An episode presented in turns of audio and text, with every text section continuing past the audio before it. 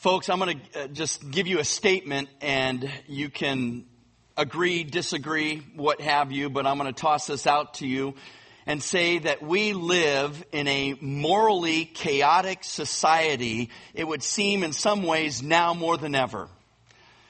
And I say in some ways because I'm sure every generation, going all the way back to biblical times, has had their, their degree of moral chaos. But I know for us right now, we, we sense it greatly, we sense it deeply as believers gone are any sense of biblical values from really the fabric of our own country, it would seem.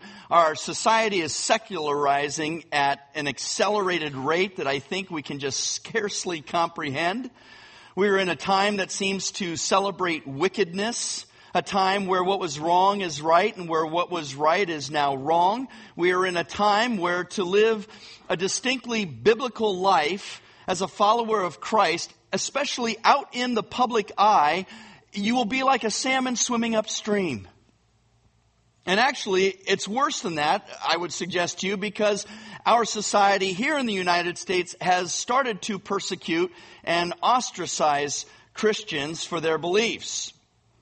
One of the groups that has reflected this moral degradation is the entertainment industry, Hollywood, of which I made my living at for some 20 plus years as an actor before God called me into full-time ministry. I'm very thankful that He has.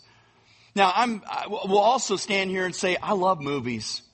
I, there's television that I love. It's just when you turn it on these days, it seems that so much of it is, is just kind of down the tubes, if you will. And so I'm not trying to just completely put down the whole entertainment industry. We live in the entertainment, well, you live in the entertainment capital of the world. I live in God's country right now. So, but you live here.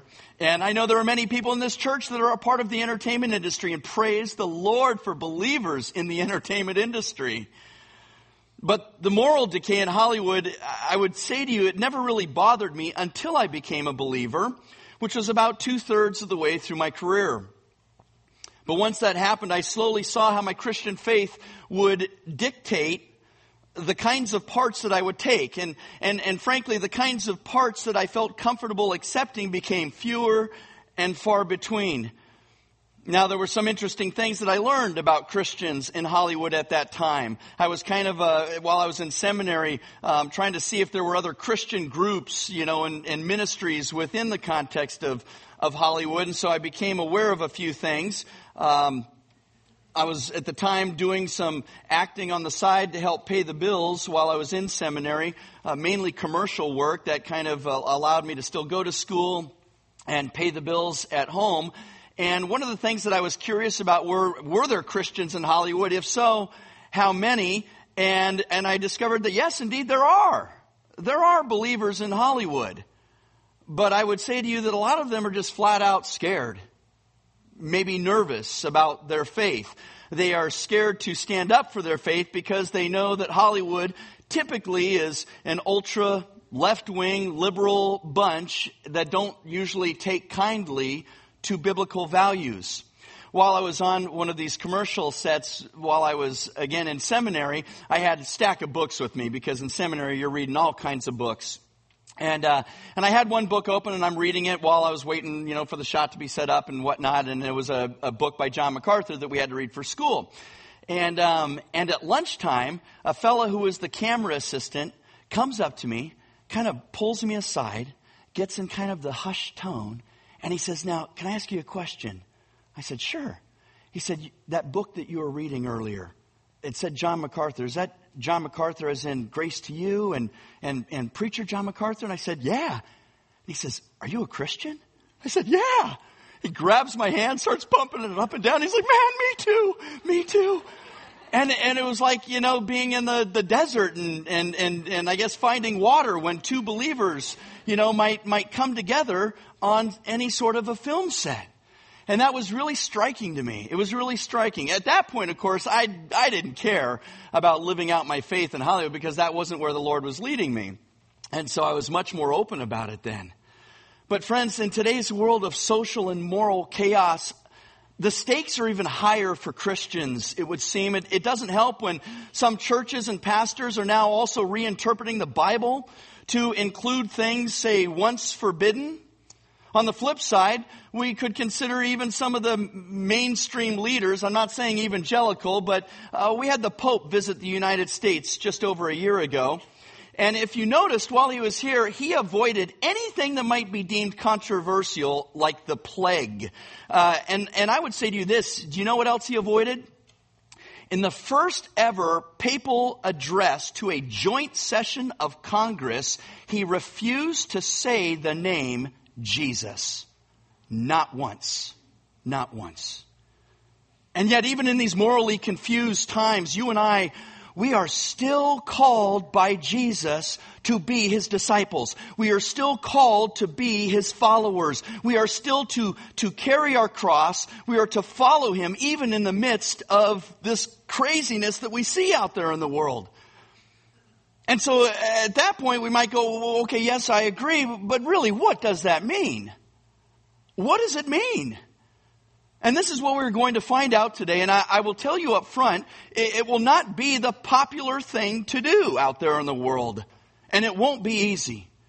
So with that, go ahead and turn in your Bibles to Luke chapter 14. Brock read the passage earlier. It was great. I'm glad he did. Just to get our minds thinking. Luke chapter 14. We're going to start in verse 25. I just finished uh, preaching the book of Luke to my congregation up in Weaverville. It, uh, it was uh, five and a half years. We had 185 messages, and uh, now we're moving on to something else. I think we're going to go on to First John and Second John and Third John. So this was uh, this was a favorite uh, message of mine, and and know this that before it gets to you, it's had to go through my own heart and mind, and and uh, and the Spirit I pray is doing its work on myself as well as all of your hearts and minds. So our text this morning comes today uh, towards the latter part of Jesus' ministry, where he is working his way to Jerusalem for the last time, where he knows that he will be put to death. Throughout his journey, he has taught the disciples much about discipleship. And he continues with this theme in, in our text this morning. And as he teaches them, and consequently all of us, what, what we find here is a sort of a test.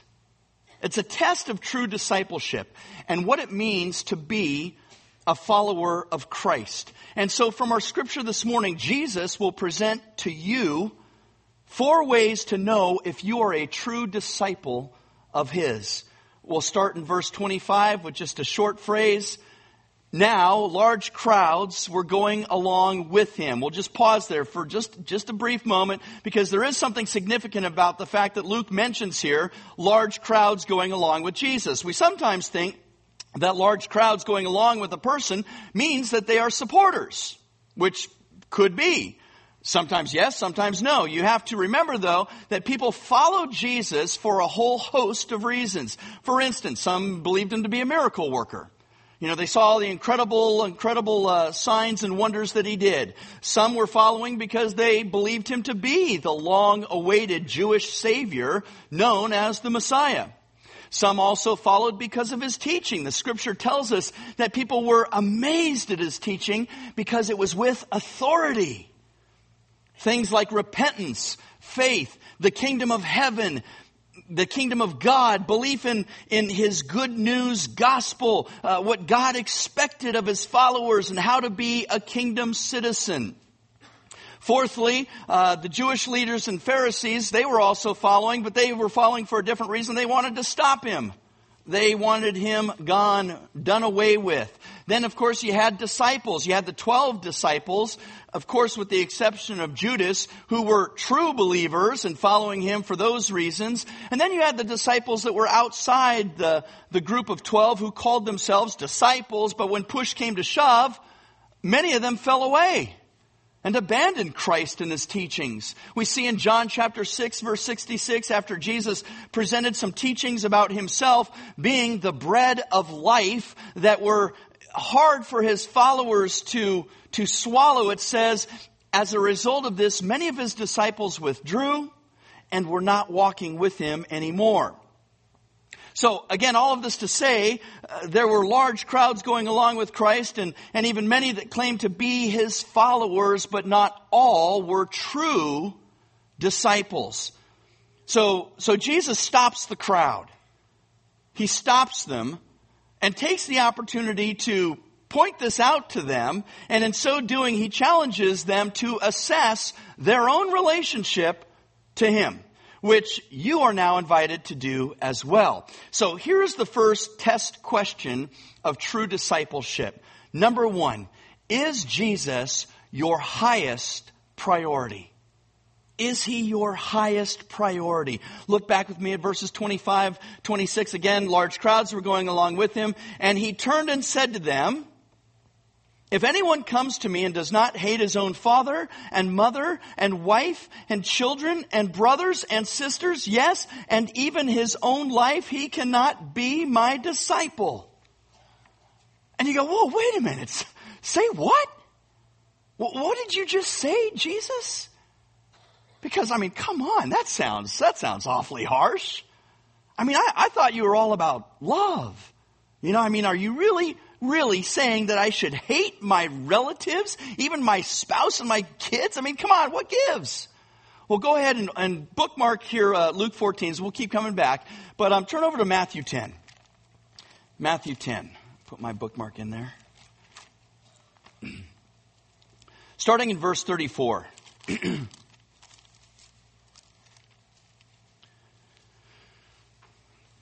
Matthew 10 verses 34 to 39. Now here Jesus is teaching his 12 disciples, again, specifically on discipleship, when he says something very similar. This is Matthew 10, beginning in 34, verse 34. He says, Do not think that I came to bring peace on the earth. I did not come to bring peace, but a sword. Uh, in Luke 12, it talks about uh, division. He came to bring division. He says, For I came to set a man against his father, and a daughter against her mother, and a daughter in law against her mother in law, and a man's enemies will be the members of his household. Then, friends, here comes our, our explanation for our text in verse 37. He who loves father or mother more than me is not worthy of me. If you are one that likes to write or underline or circle, have at it on that word more. And he who loves son or daughter more than me is not worthy of me. So did you get that? That's the point, right? That, that's the point that Jesus is getting at. That there will be division over the gospel. We see that much in our world today, do we not? And the simple truth is, there will be division over the gospel even in some of your families. And friends, the reason for this is because the gospel affects a person's most, most basic views regarding the age old questions of the meaning of life. The gospel shapes and molds a person's worldview, what they think and believe and why. It is part of their identity. It is part of who they are. It demonstrates that they believe in a creator God of the universe, a creator God of the earth, a creator God of, of the people. And because of this, the people are submissive to God. Simply because He is their creator. And, and not just God, but the Son, because the only way to God is through the Son, the Lord Jesus Christ. Whereas an atheistic worldview of God says, well, says that there is no God. The Big Bang and evolution would be the order of the day, and because of this, we are all here by accident. Therefore, there is no creator that any of us have to answer to. We are all on our own. We answer to no one except ourselves. And, and what's funny about this is, is ask an atheist where their moral compass comes from. Because everyone has one. Everyone has one. And it has to come from somewhere. But see, that atheistic worldview would say there is no morality. There is no such thing. You see, morality, though, friends, has to be rooted in something. It has to be rooted in a soul of which purely physiological creatures, the atheist's view, produced by accident? Couldn't possibly have. Couldn't possibly have. So, yes, the differences that people will have over the gospel, they will always be extreme. They will always be divisive, even amongst families. And, and again, many of us have had this experience. Now, does this mean that we back away from the truth of the gospel because it might divide? No, absolutely not. Does this mean that we don't share the gospel with our unbelieving, even antagonistic family members? Absolutely not. I mean, what's the only other option but that these loved ones would one day die and wake up in the pit of hell? That should be a sobering thought for us. All of this to say, Jesus has to be, he must be your highest priority. Even when there's division, there's still a way to speak the truth in love, right? The truth in love. We don't have to be antagonistic. We can still speak the truth. We can do it in love. But He must be your number one love. You must stand up for Christ. Christ is making it clear that your loyalty must be first and foremost to Him. It has to be. Your love for Him must be greater than your love for your family. It must be greater than your love for your job. It must be greater than your love of career, school, sports, hobbies, and for me, yes, even fly fishing in the Trinity Alps. It's gotta be. Money, possessions, I mean, you fill in the blank, right? Whatever those things that take priority in your life. And if it's not, you can't be his disciple. You can't. Friends, the scriptures teach that salvation and being a disciple are intrinsically linked. The whole point of being saved is to become Jesus' disciple, to become his follower. And, and that's what the Great Commission uh, of, of getting the gospel out to the world is all about. Matthew 18, 19 to 20. I'm sure many of you know this passage, but it doesn't say this. It doesn't say, go therefore and get people saved. Get them to merely say they believe in the facts of Jesus dying and resurrecting or being resurrected for them. No, what does it say? Go therefore and make disciples of all the nations, baptizing them in the name of the Father and the Son and the Holy Spirit, teaching them to observe all that I commanded you, and lo, I am with you always, even to the end of the age. So being a disciple, being a follower is absolutely a part of salvation. You can't separate the two. You can't, you, really, to be saved is to be a disciple. It is to be a follower. And if you are not a true disciple of Christ, your love and loyalty uh, needs to be to Him above all others. I, I, don't know if I said if you're not, but if you are a true disciple of Christ, if you are a true disciple, your love and your loyalty needs to be to Him. He is to be your highest priority. All right, question number two. Test question two. Do you carry your own cross? Do you carry your own cross? Look at verse 27. We're back in uh, Luke here. We can flip back. Chapter 14, verse 27. Jesus says, Whoever does not carry his own cross and come after me cannot be my disciple. Now, Jesus already said this back in Luke chapter 9, verse 23. We're going to go ahead and turn there. Luke chapter 9, verse 23. Jesus has just fed the 5,000. Now he is alone with his disciples.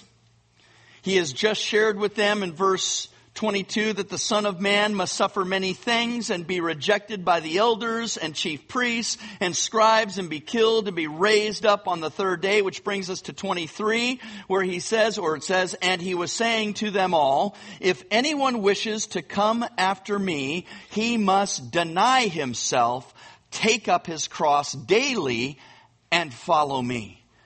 Now, back then, the people that he was speaking with would have understood the cross reference because he just explained his upcoming death, which would have been understood to be by crucifixion. This coming after Jesus refers to anyone that would follow Jesus, that would follow his ways. It means they would acknowledge Jesus. They would acknowledge him as their teacher. They would live in obedience to him. In other words, this is discipleship. It's discipleship. And it, it's summarized here in three ways according to this Luke 9 passage. The first is by self denial. Self denial. You must deny yourself. Okay, well, the next question is that's well and good. Deny myself what? The context indicates the issue is a, a, a salvific one. It's an issue of salvation. Verse 24 says that to gain life, meaning of the eternal variety, one must give it up. As one pastor has said, to be a follower of Christ Jesus is to disown one's natural, depraved, sinful self. It is to give up all dependence on and confidence in oneself and one's works to save. End quote. It's basically saying no to sin and yes to Jesus, right? Pretty simple in that sense. Needless to say, at the same time, self-denial can be very difficult. Friends, nowhere in the Bible does it say it's easy to be a Christian, right? In fact, just the opposite. Luke 13, uh, Jesus teaches that the way to salvation is through a big, wide, giant, monstrous castle door. No, the narrow door, right?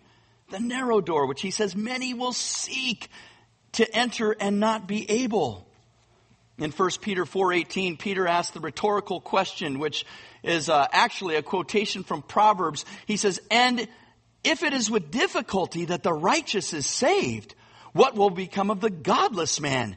and the sinner. So again, nowhere does the scripture teach that once you become a Christian, it gets any easier. You know, and just to go back to my, my career in Hollywood for a moment, let me tell you, for the longest time, I mean, there was, there was no self-denial for Jesus.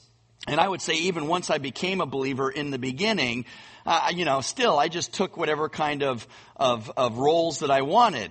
Um, when I, when I first became a Christian, I, I did this, and I think maybe maybe some of you may have had this experience where I became a Christian, but I didn't understand that becoming the Christian was the top of the pyramid.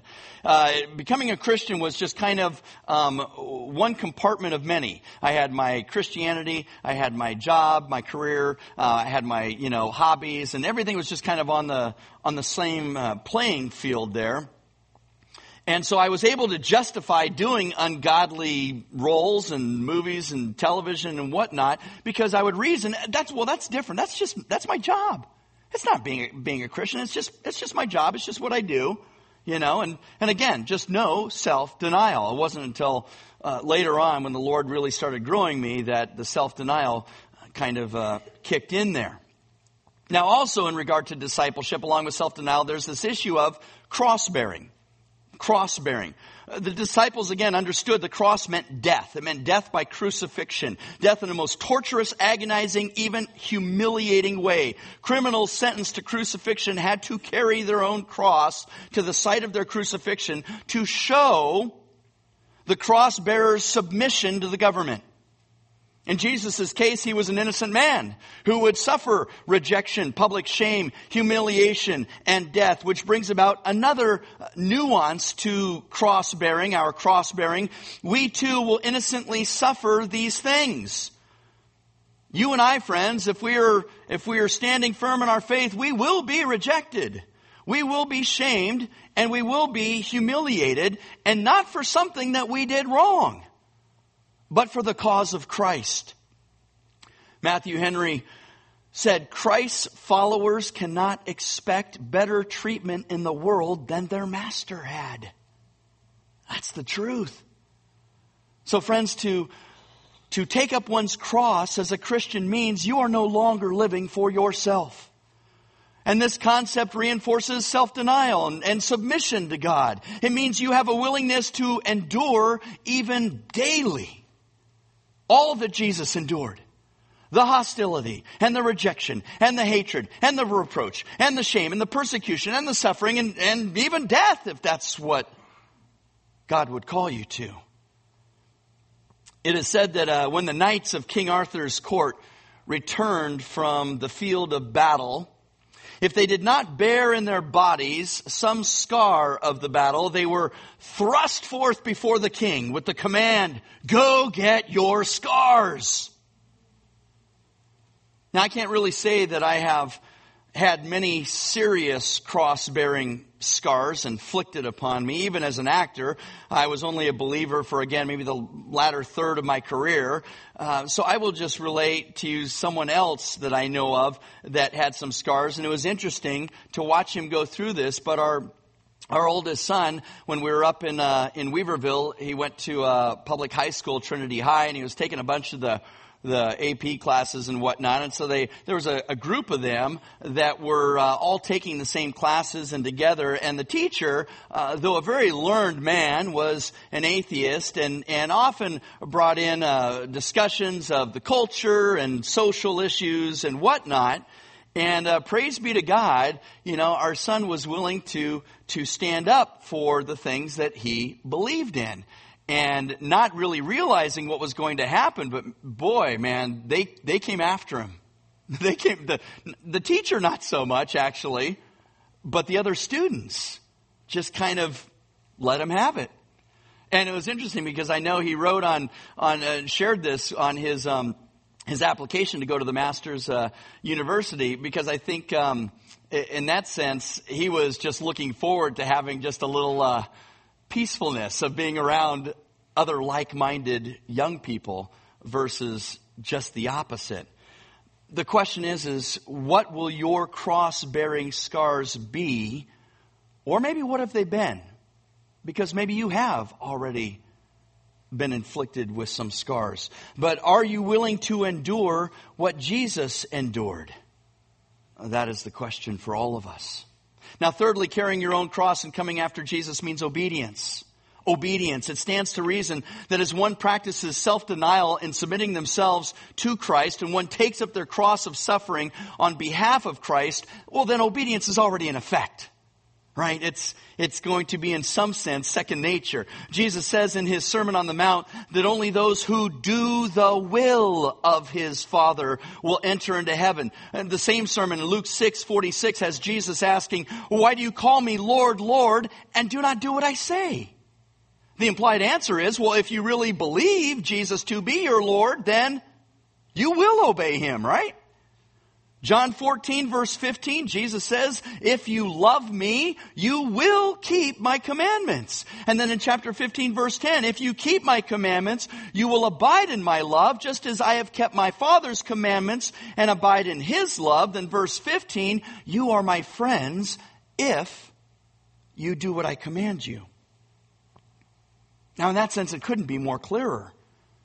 That for the disciple of Jesus, for those who, who would follow him, must be committed in their obedience to him. And, and really, this is, this is the kicker for a lot of us, isn't it?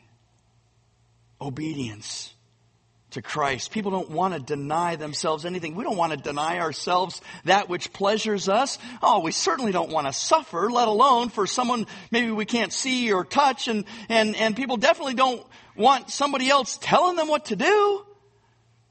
I mean, this is, this is people's rejection of Christ, right? That's explained in Romans chapter 1. And here's what they don't get. They don't get that to be a follower of Jesus and to do these things, to deny themselves, to carry their cross, and to live in obedience to Jesus will actually be such a blessing to them. I mean, it will be of such tremendous benefit in this life. I mean, certainly the life to come, right? We want to have that heavenly perspective, but in this life as well. We forget that in 1 John 5 3, we are promised, for this is the love of God, that we keep His commandments, and His commandments are not burdensome. Because we get in that mindset, don't we, that His commandments are a burden. Oh, I don't really want to do that. Oh, going to go church uh, and kicking and screaming. But it's not a burden. It is meant to bring great joy and blessing to your lives. Charles Spurgeon said, There are no crown wearers in heaven that were not cross bearers here below. Bear your cross. The third question in our discipleship test this morning is this Have you counted the costs of following Jesus? have you counted the costs of following Jesus? We'll go back to uh, Luke 14, picking up in verse 28. Jesus says, For which one of you, when he wants to build a tower, does not first sit down and calculate the cost to see if he has enough to complete it? Otherwise, when he has laid a foundation and is not able to finish, all who observe it begin to ridicule him, saying, oh, This man began to build and was not able to finish. Or, what king? When he sets out to meet another king in battle, will not first sit down and consider whether he is strong enough with 10,000 men to encounter the one coming against him with 20,000. Or else while the other is still far away, he sends a delegation and he asks for terms of peace. Now, just to kind of summarize these, Jesus' point is that for anything, of anything of importance, you count the cost. You must count the cost. I remember in our family's life, one of the first times that we counted the cost over something um, was Julie and I. Um, we had had one child. I think we're on to second child, and um, and it was her desire. She was still working at the time, and it was her desire to be a stay-at-home mom. And so we had to count the costs. Because my job being what it was, you know, it was great when I was working, but you know, a month goes by, six months, even a year, and you haven't worked. And that makes things a little difficult. So we had to count the cost of if we could do this, if we could. And in the end, we stepped out in faith. It was great. She read this Reader's Digest article that actually dealt with um, uh, stay-at-home moms and assessing the cost of actually going to work whether it be daycare or whether it be wardrobe or whether it be gas and just your time and all that. And she's like, yeah, well, definitely not worth it, you know? But we had to count the cost. Another time that I was encouraged to count the cost was when I knew that God was calling me into the ministry. There was one specific day when Pastor Brock, we were both in seminary together. He was a little ahead of me, and um, and uh, actually, I'm sorry, it was before I was in seminary. Brock was in seminary, invited me to go to seminary with him for a day. And I thought, well, okay, why? You know, that's. and I think he saw something going on in my own heart that I didn't quite understand yet. I go to seminary with him. By lunchtime, we're at the Del Taco across the street, and I'm blubbering. I'm just bawling. I can't even eat. I don't even know hardly why I'm crying. I started crying in chapel, and I just kept crying throughout the day. And it was because I just knew.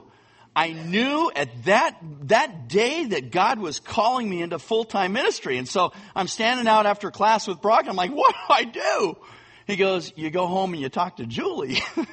we'll see if this is, you know, if uh, your, your call to ministry will be affirmed here. And he says, and you two talk and you count the cost. You have to count the cost. What's it going to mean for your family? What's it going to mean to give up the entertainment industry? What's it going to mean, you know, money wise and all that, all that stuff but we have to do these things. Did you know that your salvation comes with a cost? Oh, sure, there's an enormous cost that was paid by Christ for your salvation. But yes, there's also a cost to you. And I, am not saying that you work for your salvation, so don't get me wrong here. But by accepting God's free gift, of forgiveness of sins and eternal life, you are making the decision to be his disciple. You are making a decision to follow him, and that comes with a cost, friends, here on this earth. And it usually shows up in the form of persecution of one kind or another. For uh, 2 Timothy 3:12 says indeed all who desire to live godly in Christ will be what? Persecuted. Persecuted. Christian author uh, Benjamin E. Fernando from Sri Lanka has rightfully said, quote, persecution is one of the surest signs of the genuineness of our Christianity. Persecution is one of the surest signs of the genuineness of our Christianity. And frankly, let's, let's be honest here, the heat is, is starting to get turned up out there in the world towards Christians. I mean, from cake bakers and florists and photographers who have been fined and lost businesses for refusing to participate in same sex weddings, which you think is really an oxymoron because in God's eyes there is no such thing.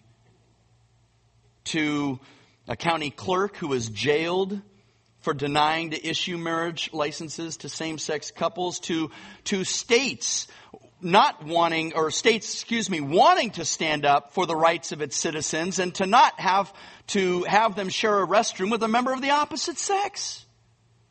I mean, pastors in other countries have already been charged with hate crimes for preaching and teaching the Bible, and people have been beheaded for being a Christian. We see that with ISIS. So let's not make any bones about it. The cost is high. The cost is high. And yes, even here in our own country. Uh, Atlanta Fire Chief Kelvin Cochran, you might have heard about this, was fired by the mayor of Atlanta, I think this is over, just over a year ago, because of his personal views about biblical sexual morality that he expressed in a Christian men's devotional book written on his personal time, where the issue of biblical sexuality was briefly mentioned in the book's 162 pages. He was never accused of expressing these views while on the job, proselytizing, or of doing anything that could be construed as being discriminatory.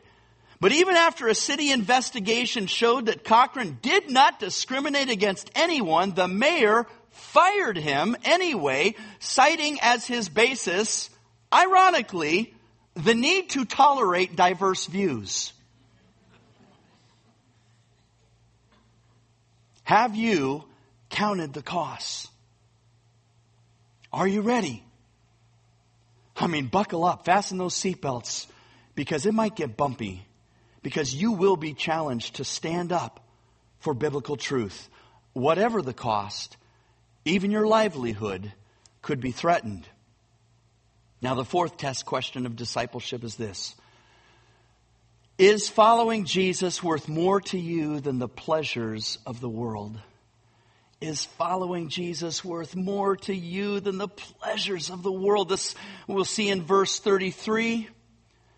Back in Luke 14, so then none of you can be my disciple who does not give up all his own possessions.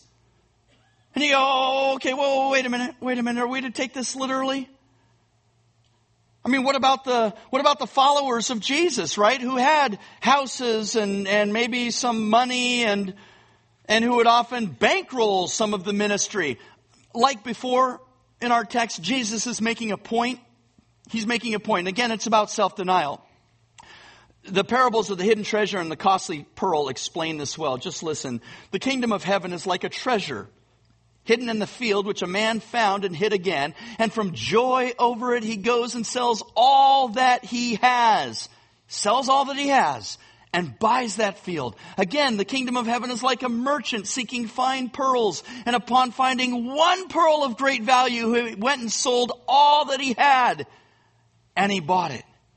You might remember the rich young ruler who in his mind had done everything he needed in order to inherit eternal life until Jesus said, well, there's one more thing that he needed to do to demonstrate his being a true disciple of Jesus. Do you remember what it was? He had to sell all that he had. He had to give it to the poor and follow Jesus.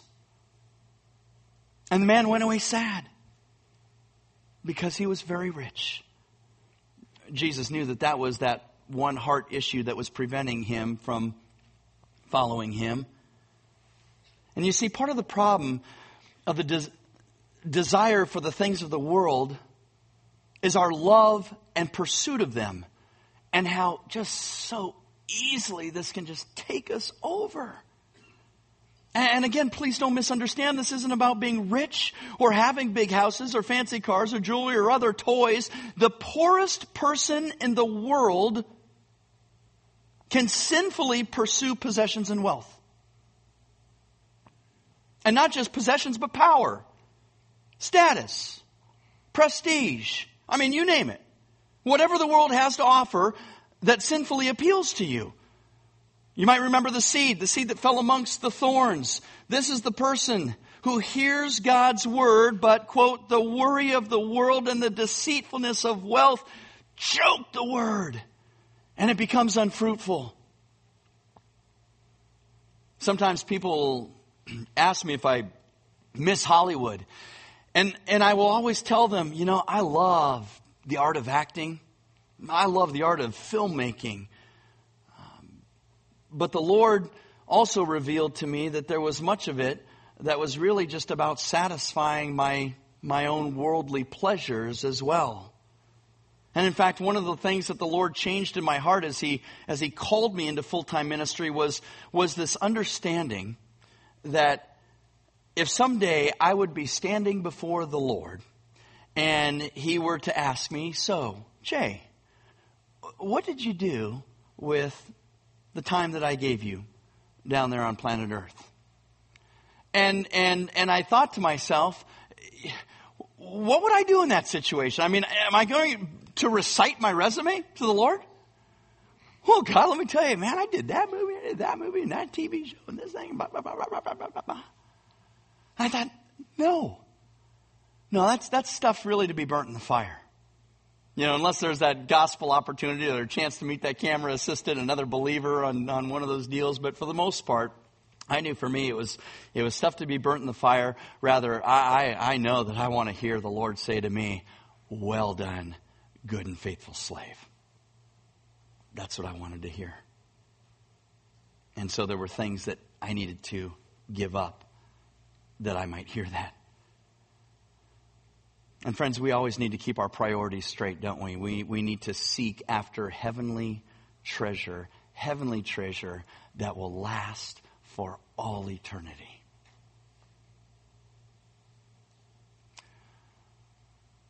So you've been given a test. What happens if you fail the test? What happens if you fail the test? Look at verse 34 of Matthew 14. Jesus says, Therefore, salt is good. But if even salt has become tasteless, with what will it be seasoned? It is useless either for the soil just let me interject, meaning it, it, it can't even act as a fertilizer anymore. Or for the manure pile, meaning because it will never decompose, it is whoosh, thrown out. Thrown out. In other words, if you claim to be salt that is a disciple of Jesus but have failed this four question test, then you would have to ask yourself if you are really a true follower as you have no flavor.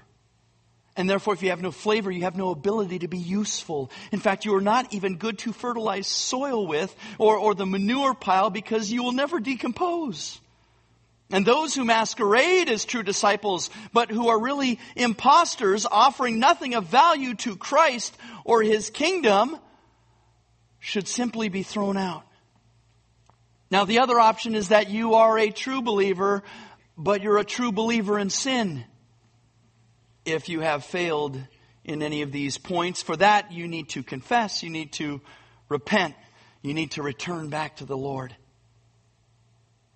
Lastly, look at the last part of verse 34. He who has ears to hear, let him hear. Friends, there's, there's steep consequences for those who masquerade as disciples. Don't wear the costume. Be the real deal. Of course, it all starts with knowing Christ. It starts with coming to that, that understanding in your heart of hearts, your soul, your, your being, that you are a sinner who needs a Savior. And the Savior is the Lord Jesus Christ. Right? That if you would repent of your sin, put your faith, your trust, your hope in Christ and Christ alone. That He went to the cross on your behalf, that He shed His blood for you, that He literally became sin for you. God's wrath was poured out on Him for you. He died, was buried three days before resurrecting from the dead conquering sin, conquering death, conquering hell, conquering Satan. And in that, we know that we have the promise of not just forgiveness of sins, but of eternal life as well. That as Jesus lives, so you and I, as believers, will also live. Why? Because of God's love. God so loved the world that he gave his only begotten Son, that whoever believes in him will not perish, but have everlasting, eternal life. So repent of your sin, place your faith in Christ, become a true disciple of His, ready to work hard for His kingdom and to receive His blessings. The marvelous benefits of walking with Him, following Him. And, and if you believe yourself to be a true Christian but not passing the test, friend, confess, repent, and receive His blessings. And if you know yourself to be a disciple, a follower of Christ, you have passed the test, maybe it's time to ask how you can excel still more. How can I excel still more, Lord? Maybe disciple and encourage another brother or sister in their walk. So again, our questions, is Jesus your highest priority? Do you carry your own cross? Have you counted the cross of following Christ? Is following Jesus worth more to you than the pleasures of the world? Billy Graham once said, Jesus invited us not to a picnic, but to a pilgrimage.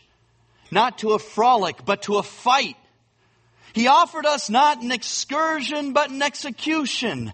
Our Savior said that we would have to be ready to die to self sin, and the world. Salvation is free, but discipleship costs everything we have. Probably works better with the southern accent, huh? But let me just add, friends, it is also worth more than everything we have. Amen? Let's pray. Father, we thank you so much for the morning and thank you for these truths from your word. Father, these are good questions for all of us to be asking ourselves and just kind of assessing where we're at with you.